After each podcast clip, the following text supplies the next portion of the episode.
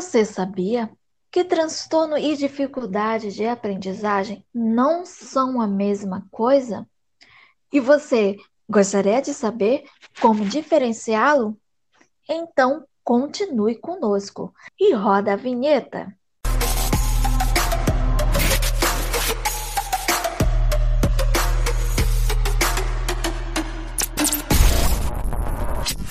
E para você que não nos conhece, muito prazer, eu me chamo Caio Otávio. Prazer também. Eu me chamo Érica Mourão.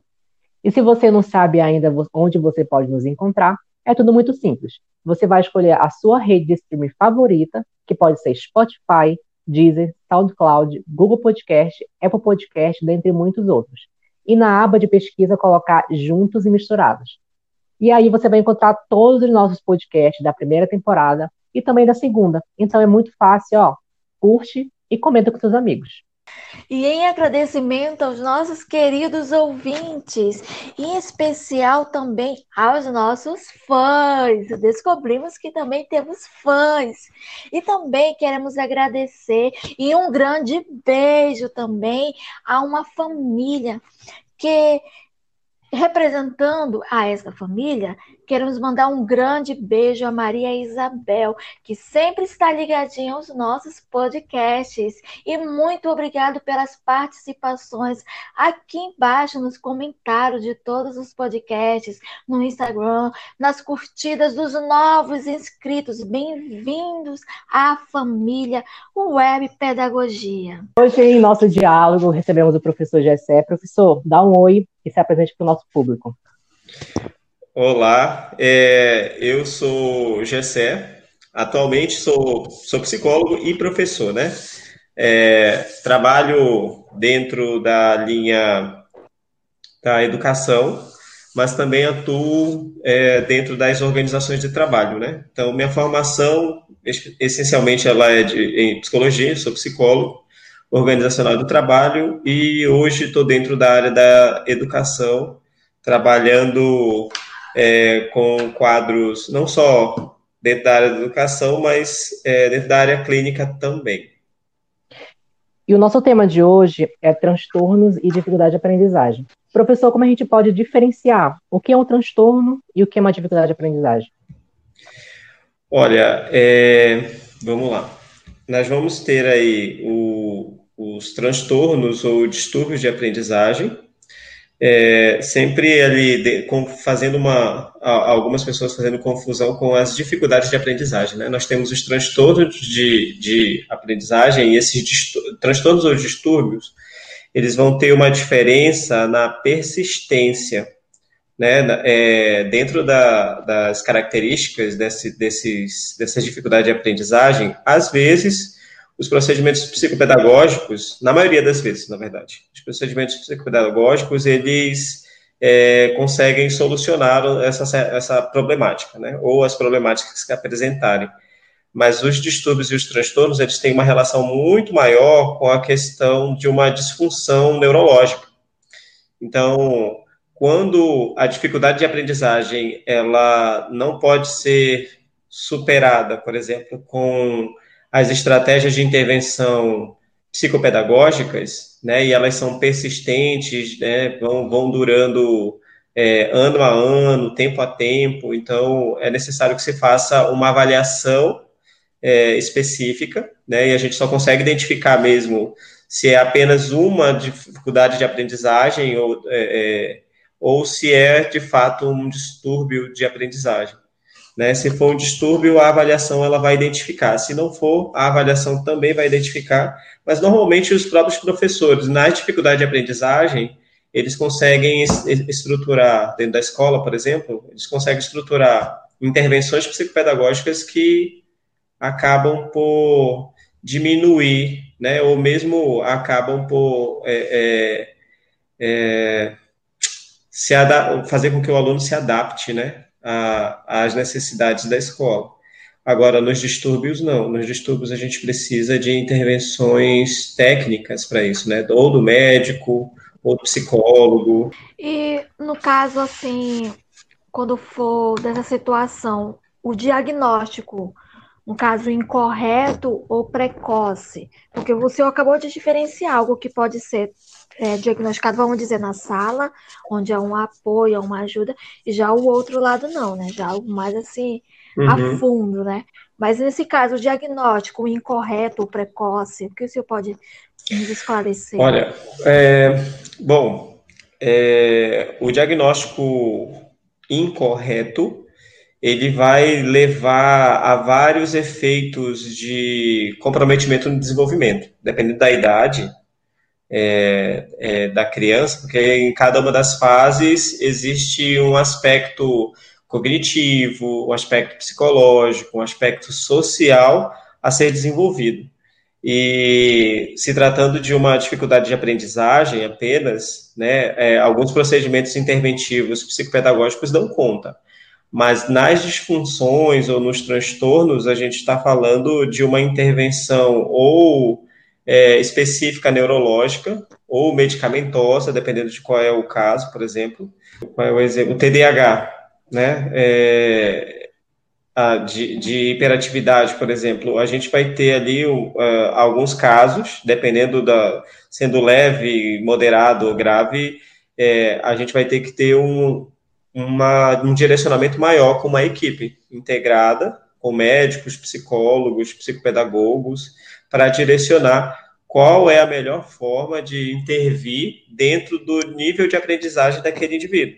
Porque, assim, a gente está falando de distúrbio, de transtorno ou da dificuldade de aprendizagem, a gente está falando, a gente precisa esclarecer primeiramente o que é aprendizagem. É a capacidade que todos nós temos de aprender, de é, tornar nosso ou se apropriar de condições, em via de regra, que são sociais. Por exemplo, como é que a gente consegue lidar com as relações em casa, como é que a gente consegue ler um texto, como é que a gente consegue escrever, como é que a gente consegue calcular. Então, para cada uma dessas capacidades nossas, a gente precisa de vários outros processos psicológicos básicos envolvidos, todos nós. Então, eu preciso de um certo nível de atenção, eu preciso de um certo nível de memória, eu preciso de um certo nível de é, percepção, sensação. Então, são todos processos psicológicos básicos que, numa disfunção neurológica, eles serão afetados. Então, para cada indivíduo, a maneira de perceber, de se atentar, de memorizar vai ser muito diferente. Então, quem tem, por exemplo, o diagnóstico. É, no, quem tem o diagnóstico. No caso, cada caso é um caso. Né? Perfeito. Né? E aí a gente. É um caso assim diferente, você está querendo dizer. É, né? cada caso é um caso. Mas o diagnóstico fechado precocemente ajuda ou potencializa é, no desenvolvimento da criança, dependendo da fase em que ela está. Né? Quando é errado o diagnóstico, isso compromete o desenvolvimento é, psico, é, biopsicossocial dela. Né? Então, a gente vai estar falando que os fatores sociais, os fatores relacionais, interpessoais serão afetados. E aí isso acarreta aí níveis de sofrimento para a criança, para o adolescente, né? Quanto mais precoce, é, melhor vai ser, a, mais assertiva serão as intervenções. O, o senhor abordou assim alguns pontos que podem ser, vamos dizer assim, detectados, né? Mas assim, no caso, um pai, quando ele chega e fala assim, mas como eu posso identificar ou então, quais são os sinais ou os indícios né, que apresentam? No caso, assim, o senhor, como o senhor orientaria, é, vamos dizer, um uhum. pai de um aluno ou uma mãe, vamos dizer, uns pais de primeira viagem e já se assustam uhum. com esse tema, né? É, no caso, como o senhor abordaria esses sinais ou como identificar? Olha, tanto os professores quanto os próprios pais, né? A gente vai estar falando, por exemplo, das dificuldades de aprendizagem a gente vai estar falando da dificuldade de aprendizagem na leitura, na escrita e na matemática. Vamos lá, que é o que mais a gente consegue, é, o que é mais presente dentro da nossa rotina na educação. Pais e professores, se eles costumam perceber, e aí a gente vai ter uns critérios aí para atender, né? É, se os pais percebem, por exemplo, que é, no, na, por exemplo, na alfabetização, é, as dificuldades, por exemplo, são, são muito recorrentes, né? É, compreendendo a, aquela questão é, fono, né, fonológica, por exemplo, da, da, das palavras, dos signos, das letras, né? ou se ele, ele consegue identificar a dificuldade de reconhecimento das letras do alfabeto, de relacionar os sons com as letras, né? de ler as palavras é, pouco frequentemente, tem dificuldade de memorizar essas palavras que são escritas. A gente vai estar falando de uma dificuldade de leitura, né? Ou então se ele consegue, se ele consegue identificar que é, é, tem uma dificuldade em ler símbolos matemáticos, né? De organizar, por exemplo, é, o que dizer verbalmente ao visualizar um símbolo, uma letra, um número. É, isso é, ele pode prestar atenção se isso está acontecendo frequentemente é, e se ainda assim, é, com as intervenções psicopedagógicas, isso não melhorar, possivelmente ele vai ter que fazer uma avaliação neurológica, né? Levar o filho para fazer a avaliação neuro, neurológica, mas normalmente o pai tem que estar, tá, o pai ou a mãe, ou o cuidador da criança, porque às vezes não é nem o pai nem a mãe, é a tia, o tio, a tia, o avô, a avó que está acompanhando, né? é, em praxe eles vão ter que é, estar a par de como está o desenvolvimento da criança na escola. E aí o professor já vai estar tá dando alguns sinais para ela, olha, paizinho, mãezinha, vocês vão ter que investir mais tempo aí para treinar mais a habilidade do fulano em tal atividade, né, de alfabetização.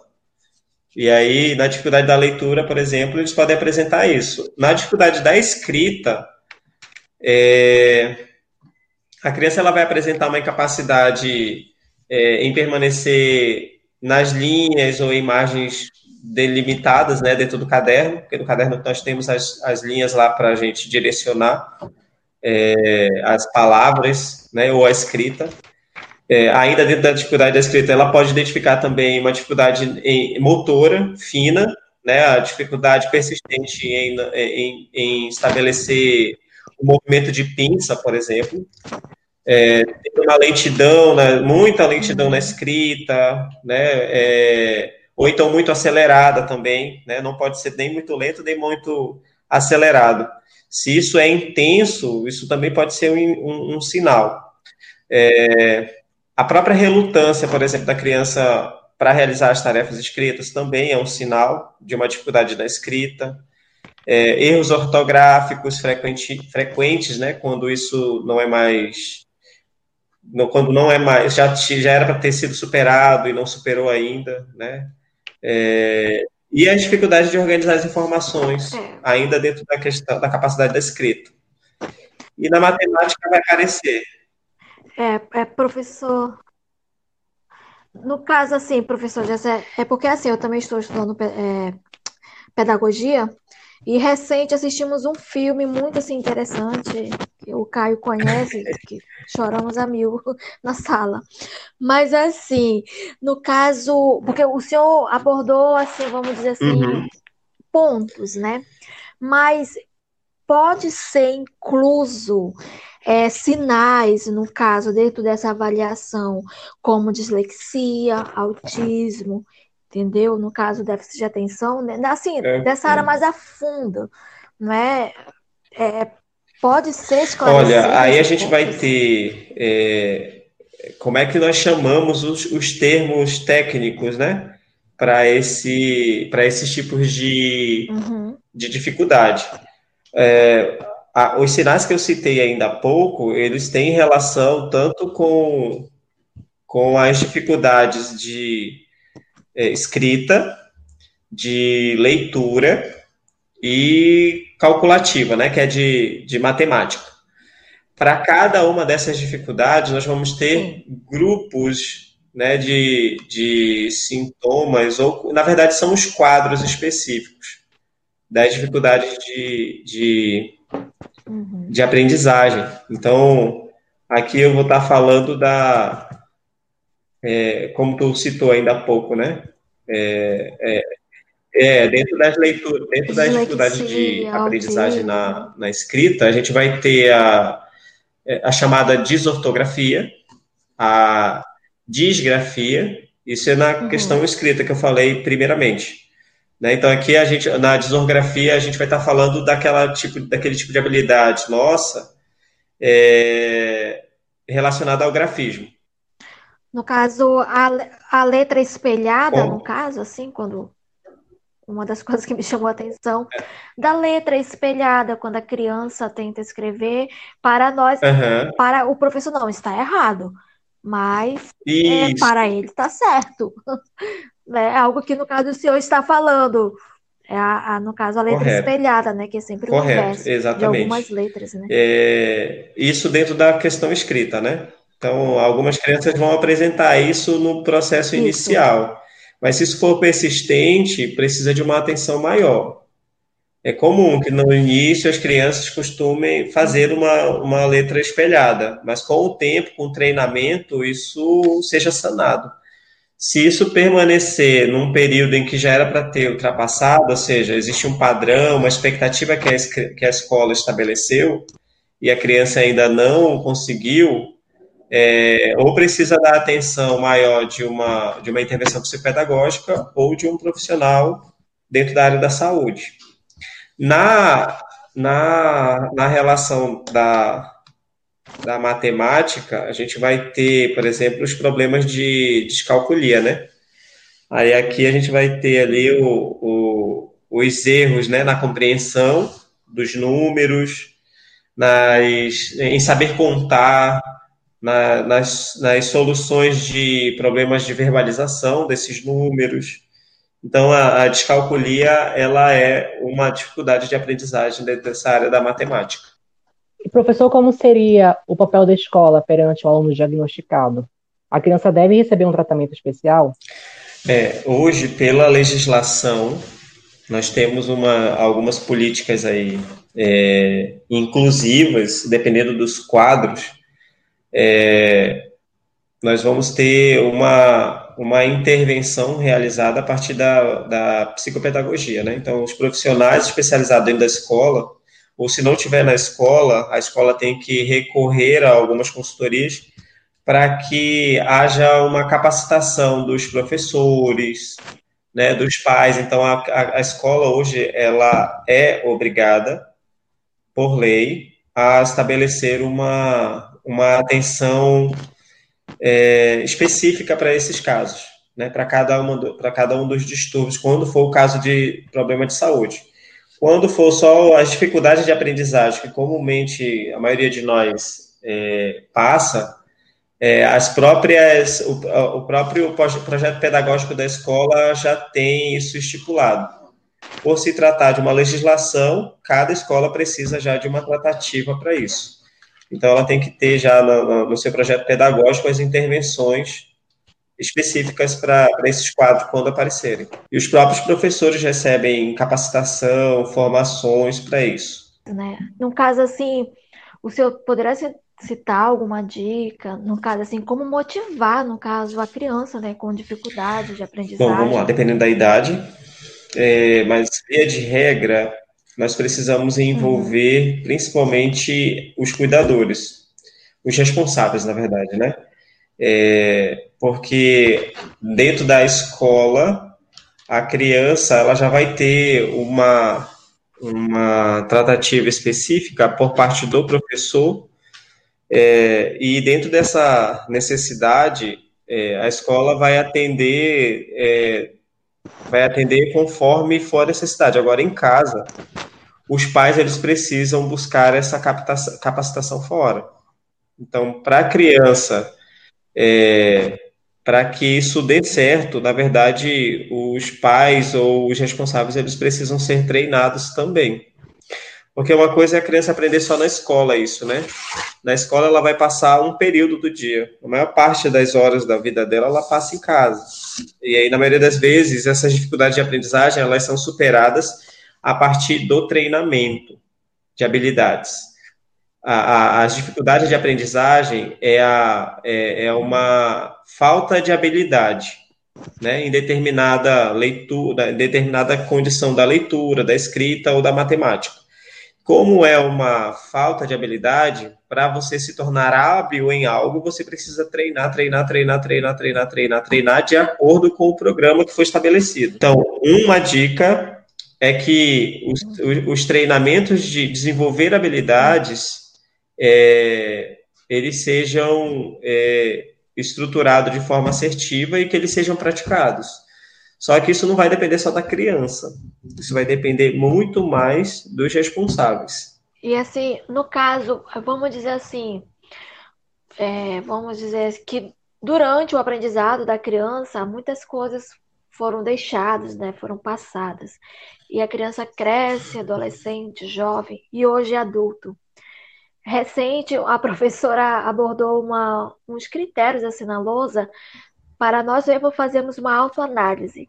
E foi muito engraçado, né, que todos nós adultos, ai, professora, não acredito, eu já tenho déficit disso, eu tenho déficit daquilo, foi uma graça. No caso, assim, como saber se eu tenho essa dificuldade de aprendizado, de aprendizagem hoje é, adulto, bom, aí a gente vai ter numerado é, dentro da dos critérios, né, dessas dificuldades de aprendizagem, o que eu citei logo no início. Isso serve também não só para criança, isso serve para o adulto também.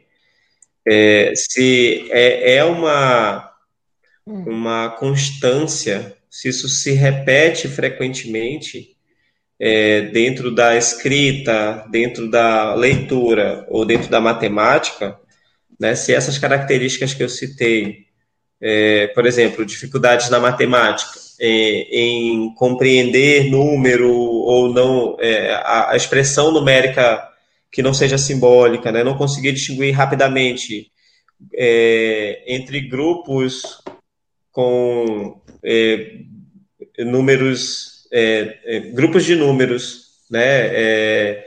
Com mais ou menos itens, por exemplo, ler uma, um grande número, a, a, o adulto está apresentando isso frequentemente, recorrentemente, isso pode ser um indício, um sinal. Mas isso tem que estar tá alinhado também a várias outras dificuldades. Se tu tem déficit, por exemplo, nas operações matemáticas por escrito, é, é, se você ouvir uma, é, é o, alguém ditando um número, escrever outro número, por exemplo, trocou os números, né? Isso também já é um indício. Isso, não é que isso aconteceu por uma falha de memória, isso é diferente. Às vezes tu tá passando por um período de estresse na tua vida e aí tu não tá conseguindo prestar atenção nas coisas.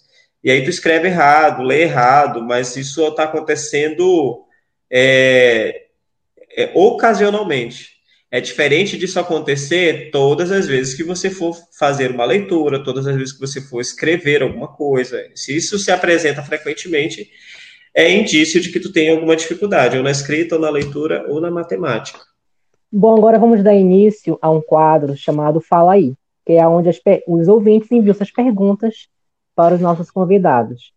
E a primeira pergunta é do Sávio Bittencourt. Como os pais das crianças com distúrbios podem envolver-se de forma mais ativa na aprendizagem do filho e na parceria com a escola? Olha, é... primeiramente, é, uma das coisas que mais os pais é, têm dificuldades é de, de fato estarem disponível para isso, né? É, nas, nas atividades escolares, por exemplo. É, normalmente os pais eles tendem a depositar essa responsabilidade apenas para os professores, né? E aí, como é que os pais precisam se envolver, se engajar dentro desse processo também? Primeiro, primeiro ponto é que esse pai ou essa mãe ou esse responsável ele precisa sempre direcionar né, é, é, a, o seu propósito, né, a, o seu objetivo com a, a, o desenvolvimento da criança, sempre pensando nessa questão da qualidade de vida da criança, né? Não é, é, é, ele precisa encontrar meios de se dedicar a acompanhar a criança, quer seja na escola ou em casa, para que ele consiga identificar, como, como foi dito logo no início, quanto antes esse diagnóstico ou essa, esses sinais forem identificados, é, melhor vai ser para que esses pais ou esses cuidadores ou responsáveis consigam proceder em casa para aumentar a, a, qualidade de vida dessas crianças. Porque qualquer um de nós com déficit em alguma coisa, isso acarreta nível de sofrimento para a nossa vida. E aí, como é que o pai e a mãe devem se envolver? Basicamente, pensando nessa qualidade de vida da criança. Né? Porque aí, se a, o pai e a mãe deixam somente para a escola a responsabilidade para isso, é, a criança deixa de ser atendida na parte da vida pessoal. Que aí o que eu trabalho com os meus alunos é o que nós sempre estaremos sendo influenciados pelos fatores biológicos, psicológicos e sociais. Né? Então, biologicamente pode estar sendo, pode estar tomando remédio para uma determinada um TDAH, por exemplo, pode. Mas se o pai ou a mãe não se envolverem, não se comprometerem com essa, com, com esse tratamento, por exemplo, só a medicação não vai adiantar. Então, só tratar da parte biológica não vai adiantar. E aí, o pai e a mãe eles precisam se envolver a partir dessa, de, de, desta ideia ou propósito de oferecer qualidade de vida para os seus filhos, né? Ou para as crianças. Selma Pontes pergunta: caso não seja tratado ainda criança, o problema pode trazer consequências na vida adulta? Pode, na verdade, as consequências, porque a gente está falando, se for numa fase infantil, a gente está falando das primeiras fases de, de estrutura e construção cognitiva e emocional, por exemplo. Qualquer uma das situações de déficit ou dificuldade, isso vai mexer, isso vai mexer no sentido de é, as experiências de vida elas sempre vão ganhar um significado para a gente todas as experiências de vida, quer seja na escola ou em casa. E quando nós temos um certo déficit na leitura, na escrita ou na matemática, isso vai refletir automaticamente nas habilidades é, profissionais e técnicas né, de um indivíduo. E aí imagine imagine, é, imagine um indivíduo que se tornou aversivo à escrita, à leitura e à matemática. E aí ele tenha que futuramente adentrar o mercado de trabalho, que é o que acontece conosco. Para que a gente sobreviva hoje na nossa sociedade produtiva, capitalista, ele precisa se envolver com esse meio de produção. Como é que ele vai desenvolver tecnicamente essa produção se essa se hoje a nossa geração é uma geração é, de conhecimento e de informação. E que esse conhecimento, essa informação, via de regra, vem por meio da leitura, da escrita, da matemática. Então, a gente vai ter um adulto deficitário em vários outros aspectos. Né? Isso vai, se não tratado de forma é, antecipatória, né? se não for diagnosticado antecipadamente, isso acarreta não só problemas cognitivos, mas emocionais também gerando vários outros problemas psicológicos. Transtornos de depressão, transtorno de ansiedade, que tem muita relação com isso, transtorno de fobia, né? Então, é, a gente acaba recaindo dentro dos problemas de transtorno psicológico, não só mais de aprendizagem. Kathleen Cristina pergunta: Como fazer para auxiliar a criança no processo de leitura e escrita envolvendo trocas e ausências fonológicas? Olha, nós temos é, algumas técnicas ou estratégias é, que são pautadas dentro da. Cadê? São pautadas dentro da, da, do treino de habilidades, né? Então, normalmente, as, as atividades de escrita e de leitura, eles exigem que o, a criança ela é, cumpra com um programa de exercícios em que ela tenha que fazer repetições, né? É, e, e, aí a gente vai chamar isso dentro da, da, do modelo de condicionamento comportamental, é, a, treinando as habilidades dessa leitura e dessa escrita. Então, todas as vezes que é, a gente estiver lidando com o treinamento da leitura e da escrita, uma das melhores técnicas que se aplica a, a isso são técnicas pautadas no método ABA, que é a, a análise aplicada do comportamento. É, nos quadros de dificuldades, é, a partir dos distúrbios, uh, os métodos ABA, que são as análises aplicadas do comportamento, elas são as melhores técnicas para ser aplicado. Na verdade, isso tanto para a escrita quanto para a leitura, quanto para a matemática também.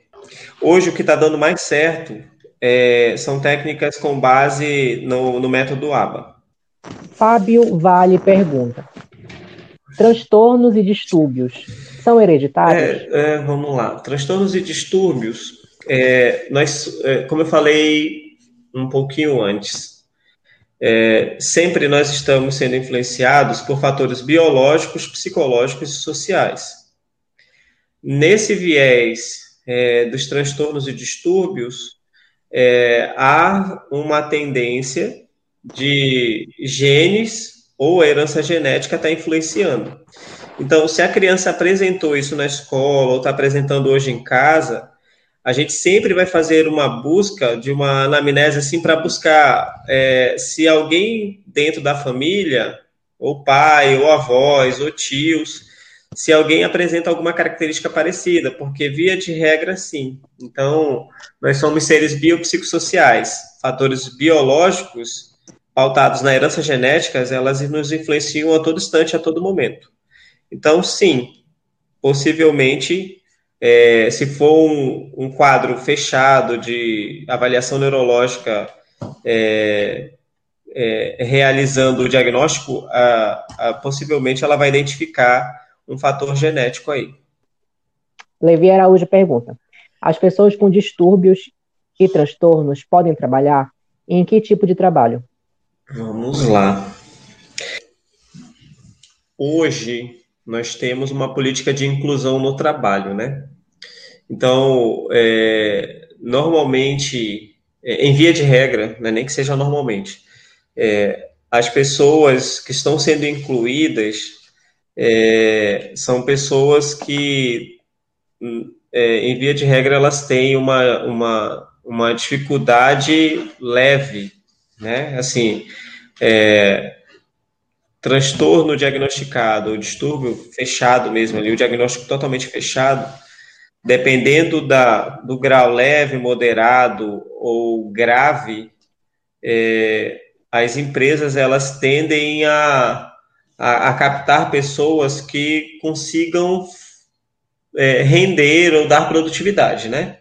É, e aí a, a quem, é, quem tem o diagnóstico de dificuldade de aprendizagem é, ou de distúrbio, ele precisa apresentar o mínimo possível, por exemplo.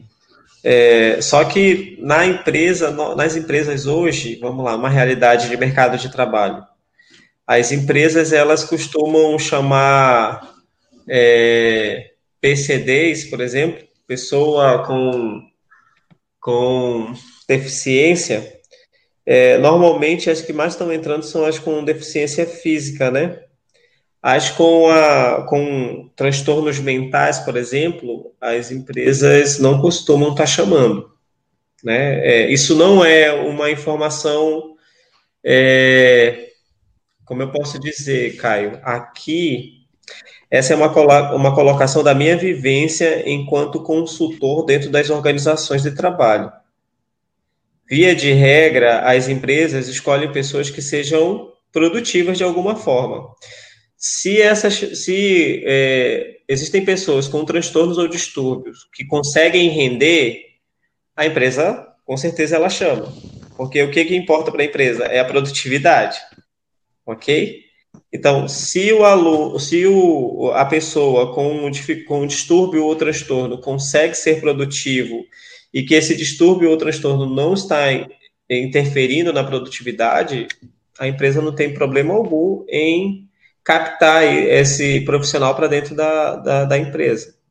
Agora, normalmente as pessoas que têm dificuldades de aprendizagem na leitura, escrita, elas escolhem é, trabalhos que são muito operativos, que não exijam é, uma, é, um certo nível de conhecimento avançado, por exemplo.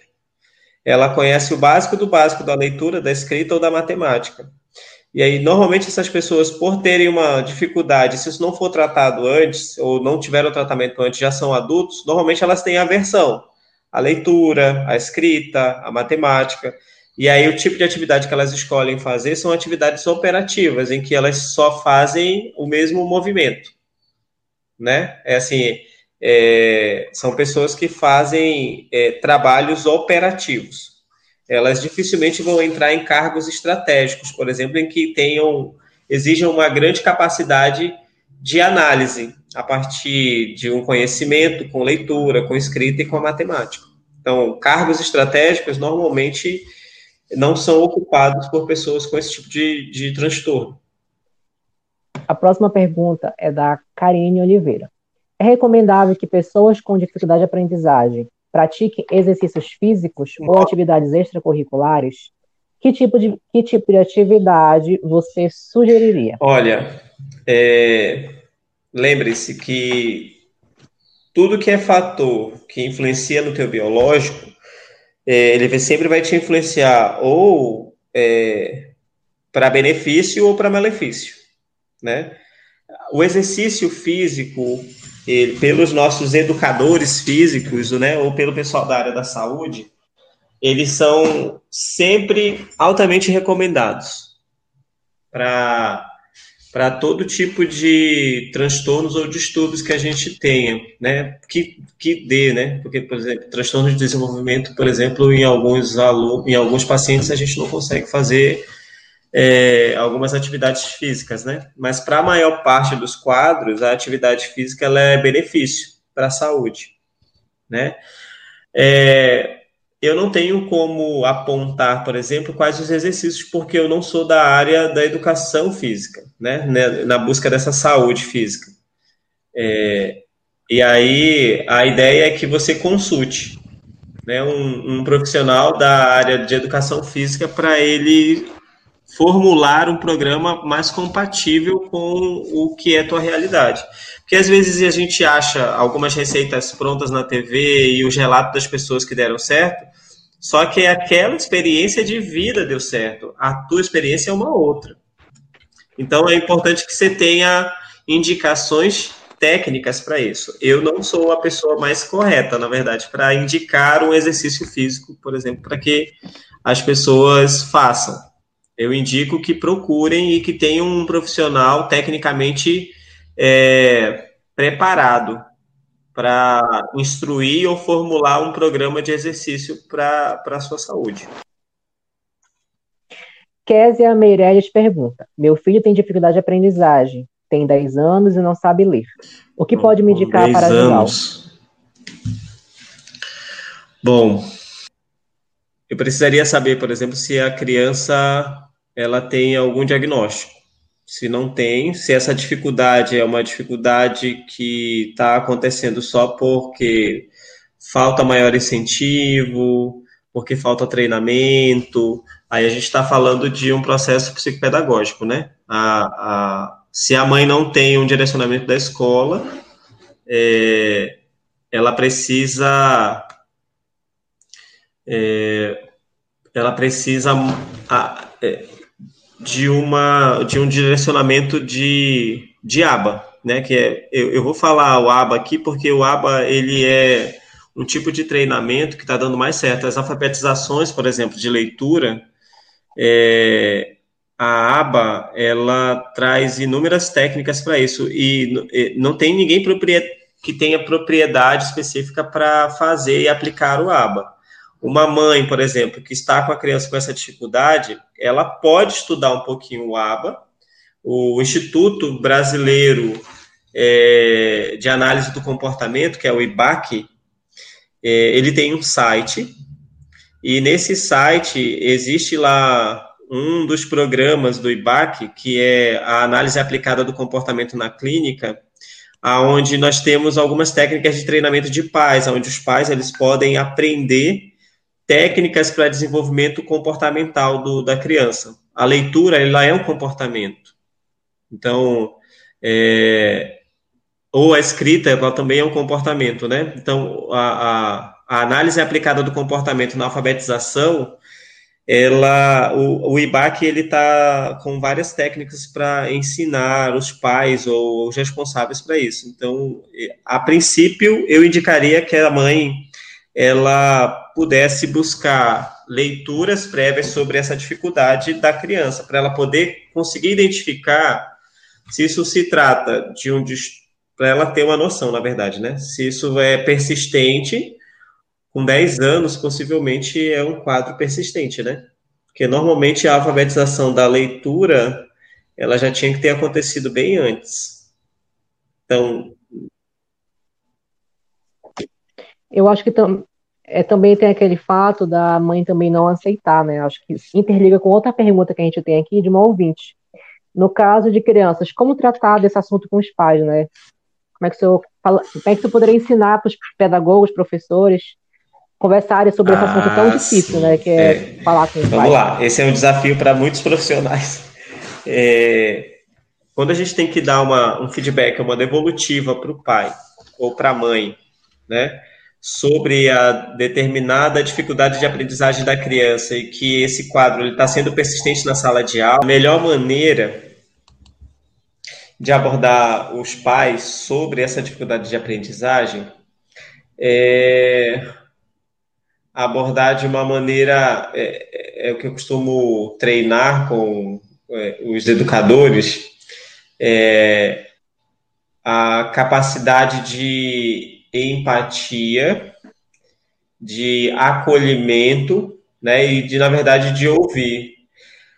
Uma das grandes dificuldades dos educadores no, no cumprimento dos seus, das suas atividades é que é, quando a gente vai fazer a tratativa com os pais, a gente seja o mais empático possível, porque é, é, quando a gente vai apontar para o pai ou para a mãe que o filho tem uma certa dificuldade com a escrita, com a leitura, com a matemática, ou qualquer outra dificuldade relacional, por exemplo, é, o pai e a mãe tomam para si. Que a gente entende na psicologia que a nossa relação com o filho, ou do filho com o pai, é simbiótica, né? É, e essa relação simbiótica, às vezes o pai e a mãe é uma relação em que os dois se misturam. Às vezes o pai projeta tanto no filho uma perfeição, que tem um resultado sempre seja um 10, que quando o filho, por si só, ele não alcança essa nota 10, o pai se frustra porque ele entende que o, o, o, o desempenho do filho é culpa dele. E aí, normalmente, eles tendem a se voltar contra essa situação. E aí, para que a gente não recaia sobre uma conflitiva na relação com os pais, a tendência é que você primeiro ouça, acolha a, a necessidade dos pais quando eles estão com essa mesma dificuldade em casa. A ideia é que você primeiro escute. Escute os pais para saber como é que está a, o desempenho dos filhos dentro de casa com relação às tarefas.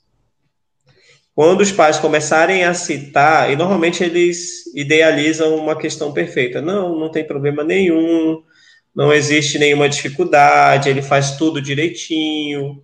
Né? A ideia é que você aponte, que você comece a, a apontar os resultados que ele poderia alcançar se, se a gente conseguisse trabalhar com ele a leitura, conseguisse trabalhar a escrita, a matemática e assim por diante.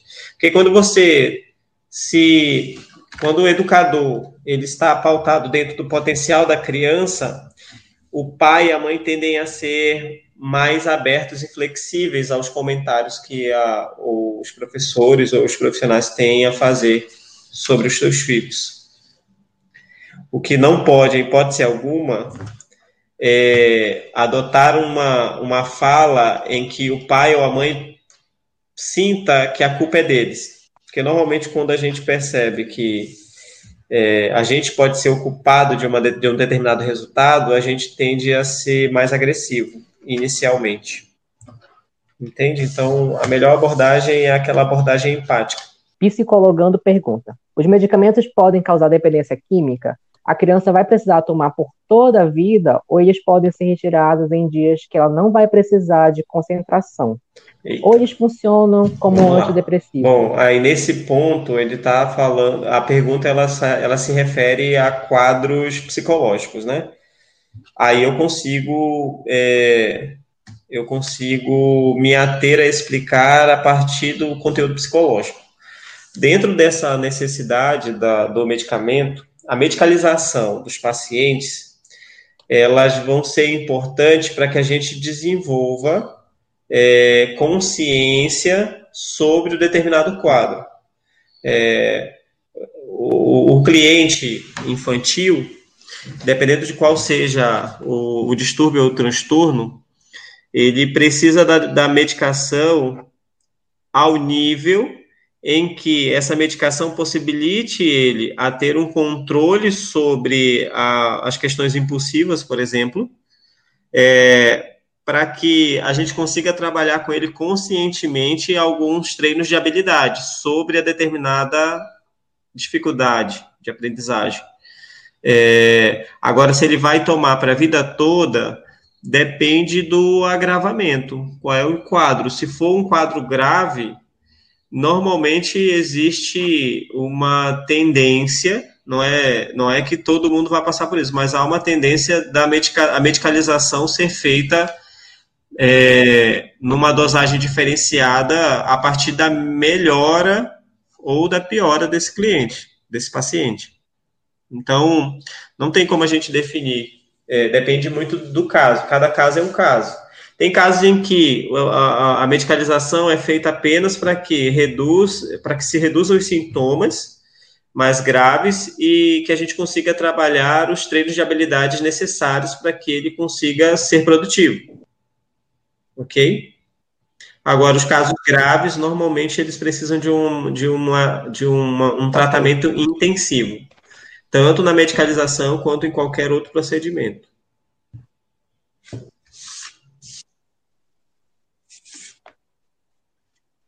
Paula Nunes pergunta: Como saber se a dificuldade de aprendizagem não tem nada a ver com métodos da escola ou falta de estudo é... ao invés de um distúrbio? Repete, porque aí eu estou entendendo essa pergunta, por exemplo, numa, é, como é que eu consigo. Deixa eu ver se eu consigo interpretar a pergunta.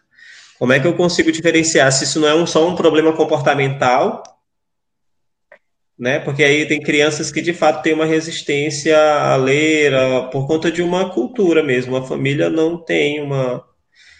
Seria essa a, o direcionamento da pergunta? Eu vou perguntar novamente. Tá? Paula Nunes pergunta: Como saber se a dificuldade de aprendizagem não tem a ver com o método da escola ou a falta de estudo, ao invés de um é, Vamos lá que aí a, a, vamos lá para o início da, da explicação. As dificuldades de aprendizagem, quando são apenas as dificuldades de aprendizagem, sem se enquadrar em distúrbios ou transtornos, é, nós estamos falando de uma dificuldade que ela é logo superada por uma intervenção psicopedagógica. É, quando essa dificuldade ela é persistente, recorrente, e ela não ocorre só na sala de aula, ela ocorre em casa, ocorre nos outros campos de experiência de vida da criança, aí os sinais é, são maiores para os quadros de distúrbio e transtorno. Então, se está persistindo, mesmo com intervenção da família e dos pais, ou da, e dos educadores, essa dificuldade de aprendizagem está sendo persistente, então possivelmente ela é um distúrbio ou um transtorno. Agora, se a criança ela basicamente não tá, não é recorrente essa dificuldade de aprendizagem está acontecendo somente naquele primeiro processo inicial da aquisição do conhecimento ou da prática ali do conteúdo do professor, é, uma forma de ensinagem mais diferenciada, especificamente para a maneira com que aquela criança costuma aprender, isso já dá jeito. Ok? Agora, às vezes a falta de envolvimento, comprometimento né, da, do, dos alunos ou das crianças para esse processo às vezes é cultural mesmo. O pai e a mãe não têm esse, é, essa habilidade de treinar isso com a criança. Então, como é que eu vou saber? Possivelmente a gente vai ter que fazer uma entrevista. Se os professores estão identificando que isso está sendo recorrente, mesmo com a mudança do, das técnicas, de, as técnicas pedagógicas, estratégias pedagógicas, mesmo sendo modificada, a, a dificuldade está persistindo, e isso acontece dentro de casa, então isso já é indício forte de que pode ser transtorno ou distúrbio. Agora, se for só uma questão comportamental, uma intervenção com a família ajuda, uma intervenção a partir da mudança da estratégia pedagógica, isso também já, já traz mudança no, no, no, na dificuldade da criança, na reversão desse quadro. Né? E a gente quer agradecer imensamente a sua participação, professor, no nosso podcast. E a gente queria e que o senhor desse uma última mensagem para os nossos ouvintes. Eu queria deixar uma mensagem final né, para para os, os nossos ouvintes, né? E essa, essa mensagem é uma mensagem que eu, eu costumo praticar ela, né? É, a todo instante, na verdade, né? É, e, e, assim, é, uma, é, é um tipo de, de mensagem que ela é muito mais motivacional, né? Então, para qualquer tipo de pessoa que esteja não sei, que esteja passando por algum tipo de dificuldade da aprendizagem e acha que isso não pode ser superado, que isso não é, que não tem reversão ou que isso está tá te ocasionando algum tipo de, de sofrimento, é, eu costumo eu costumo dizer pra, para os meus pacientes, né? É, que dentro dessa é, dentro dessa nossa dessas nossas limitações, toda dificuldade que se apresente diante de você, ela é uma limitação que pode ser vencida, né? É, mas você tem que querer mudar, tá? Esse querer mudar ele está altamente é, é, direcionado para o que você tem de potencial humano. Você pode estar tendo dificuldade em alguma coisa. É, se, essa, se essa dificuldade da leitura, da escrita, da matemática ou das suas relações interpessoais, ela está te trazendo algum sofrimento, talvez você não entenda essa dificuldade, por que, que você está passando por isso hoje. Mas um dia você vai entender por que você teve que passar por isso. É, mas você está nas suas mãos a, a, o poder de mudança. É você quem tem que escolher permanecer neste sofrimento ou buscar formas de solucionar esse problema. Né? Então, assim, não cabe a ninguém essa decisão, cabe só a você. Pais, se os, as crianças estão com essa dificuldade, cabe a vocês essa decisão de melhorar a qualidade de vida dos seus filhos. Então, decidam por desenvolver o potencial deles. E se vocês quiserem ver o professor novamente aqui no nosso podcast, deixe seu comentário, compartilhe com os amigos e familiares. E, ó, professor, muito obrigado novamente. E é isso, pessoal. Até a próxima.